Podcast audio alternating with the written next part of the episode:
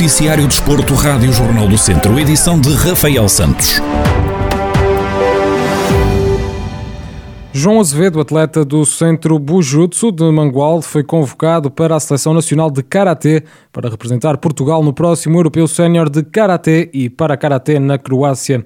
Em declarações exclusivas à Rádio Jornal do Centro, Pedro Veloso, treinador de João Azevedo no Centro Bujutsu de Mangualde, conta como viu esta chamada do atleta depois de um longo período de paragem sem dúvida que é sempre uma surpresa, porque tendo em conta a paragem do João eh, em termos, em termos competitivos uh, durante este, este último ano, uh, não, não contávamos, já nem contávamos sequer que fosse, que houvesse competição ou que eles fossem chamados a, a, a, a competir, uma vez que os grupos, estes grupos são, acabam por ser uns grupos mais protegidos. Entretanto, pronto, surgiu, surgiu, a, surgiu por parte da Federação Europeia a, organização de, do, da competição de Karatê adaptado para Karatê e vamos e fomos chamaram chamaram o João. Uh, agora este último mês tem sido tem sido aqui treinos diários uh, mais do que uma vez por dia para tentarmos uh, pelo menos já serem ser, ser chamado pelas seleções e o que aconteceu agora com a convocatória de ontem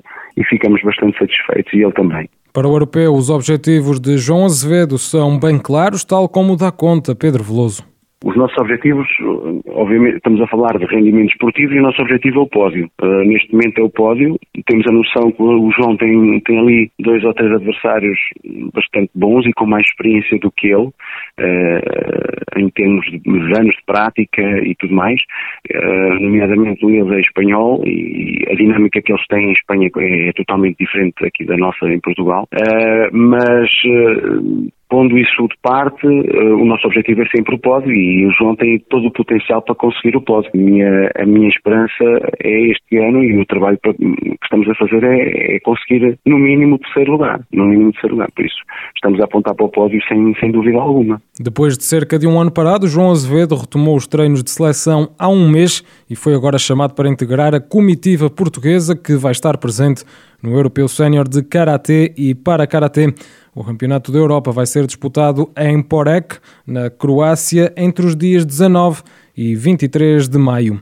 E o Viseu 2001 recebe o fundão este sábado num momento histórico para o conjunto viziense.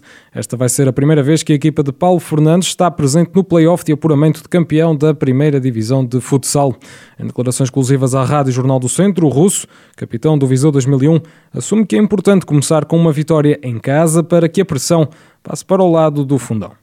Acho que é muito importante ter já a primeira vitória logo no primeiro jogo. Se concluímos logo uma vitória em casa, a pressão já vai muito para, para o fundão e é normal, eles depois vão ter que ganhar dois jogos para seguirmos em frente e nós só temos, a, nós só temos pensado de mais uma vitória, jogar tranquilos, porque a vitória em casa é sempre importante, então nesta eliminatória quem, quem leva a, a vantagem para o jogo a seguir é muito mais fácil.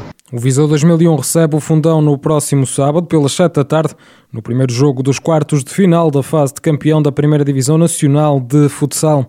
A eliminatória vai ser discutida à melhor de três encontros. Pelo Hockey em Patins, o Termas Hockey Clube recebe o Cucujães no próximo domingo. O encontro é referente à jornada 8 da terceira Divisão Norte B.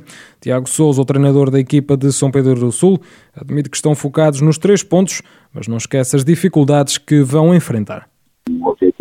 Jogo é, é conseguir eh, os três pontos que são, são muito importantes para, para, para, alcançar os nossos objetivos no final da época. Agora temos noção que vamos enfrentar uma equipa muito complicada uh, e é muito importante nós uh, sermos uma equipa competente e cumprirmos aquilo que são, serão as estratégias montadas para o jogo de forma a conseguirmos levar vencido o, o Cucujães. Tiago Souza salienta a importância de vencer os jogos em casa. O nosso campeonato é um campeonato muito, muito competitivo, muito equilibrado e ganhar pontos fora é bastante complicado. Logo, temos a sorte de começarmos esta fase com três jogos seguidos em casa, pode, pode, pode nos dar algum balanço para o resto, para o resto da época. Uh, seria fundamental nós conseguirmos o pleno de, de, vitórias em casa, que isso dava-nos logo outra, outro conforto na, na tabela uh, classificativa. Uh, sabendo sempre que se nós queremos atingir uh, um objetivo e que esse objetivo passa por, uh, por uh, acabar o, o, campeonato no primeiro, no primeiro lugar e, e subir divisão, vamos ter que ganhar fora também. Portanto, eu acho que aqui o mais importante, ainda mais do que jogar em casa,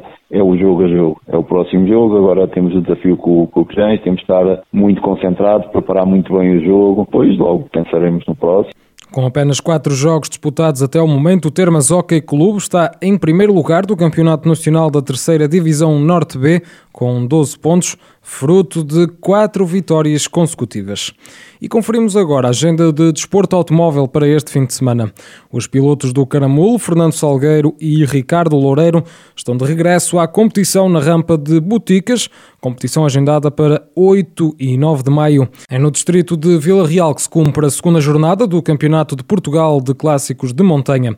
Depois da conquista dos dois primeiros lugares da geral na prova da Rábida, há duas semanas, os pilotos da Caramulo Racing Team apresentam-se entre os favoritos aos lugares mais altos do pódio, com os Ford Escort MK2. Fernando Salgueiro procura repetir o resultado que o colocou na liderança do campeonato. Já o colega de equipa Ricardo Loureiro, campeão em 2019, vai estar na luta com o objetivo de regressar às vitórias já em Boticas.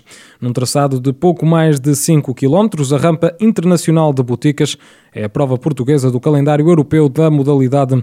Registra um total de 63 inscritos, entre os quais 18 pilotos estrangeiros. As subidas de treinos e de prova dividem-se entre os dias de sábado e de domingo, 8 e 9 de maio. E ainda neste fim de semana, mas nos ralis, há um navegador de Viseu em prova. Nuno Mota Ribeiro faz parte da lista de inscritos no Rally Flor do Alentejo, cidade de Serpa, a contar para o Campeonato Sul da modalidade. Depois de há uma semana ter estado ao lado de Daniel Nunes no Rally Terras da Boboreira, Nuno Mota Ribeiro está agora a bordo de um Peugeot 208 R2, modelo que conhece bem. Foi num carro idêntico que, em 2020, garantiu o título de campeão nacional de navegadores em carros de duas rodas motrizes. Na prova alentejana deste sábado, a 8 de maio, faz dupla com o piloto Nuno Caetano para percorrer as seis classificativas em piso de terra do Rally Cidade de Serpa.